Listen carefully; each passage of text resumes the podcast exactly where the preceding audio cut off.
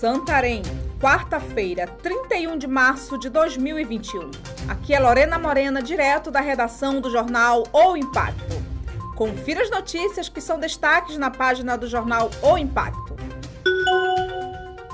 Inscrições abertas para o terceiro Congresso Brasileiro de Prevenção à Violência Sexual Infanto-Juvenil. De acordo com o relatório do Disque Direitos Humanos, Diz que 100, publicado em 2020, no Brasil, a cada três crianças ou adolescentes são violentados sexualmente, sendo que 82% das vítimas são do sexo feminino, 87% dos acusados são homens.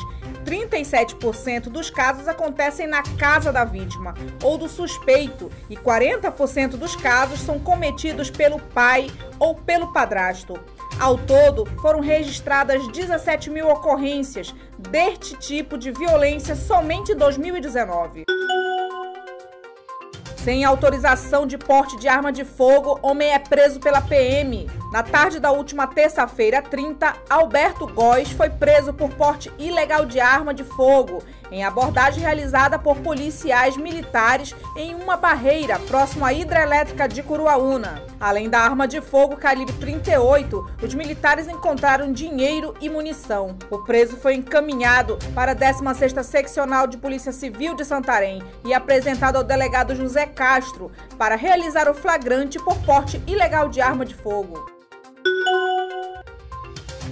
Câmara aprova prorrogação de prazo para declaração do IR. A Câmara dos Deputados aprovou hoje, 31, a prorrogação do prazo para a entrega da declaração do Imposto de Renda de 2021. O projeto de lei PL 639-21 prevê que a entrega deve ocorrer até o dia 31 de julho deste ano. O prazo atual divulgado pela Receita Federal vai até 30 de abril. A proposta segue agora para análise do Senado.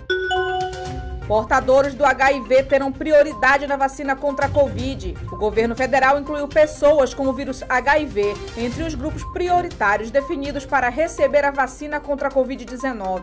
A inserção ocorreu em uma nota técnica, atualizando essa previsão do Programa Nacional de Imunização. De acordo com a nova orientação HIV, passa a ser considerada uma comorbidade e pacientes que convivem com o vírus com idade entre 18 e 59 anos devem ser incluídos nos grupos prioritários. Defis do Simples Nacional é prorrogado e deve ser apresentado até 31 de maio.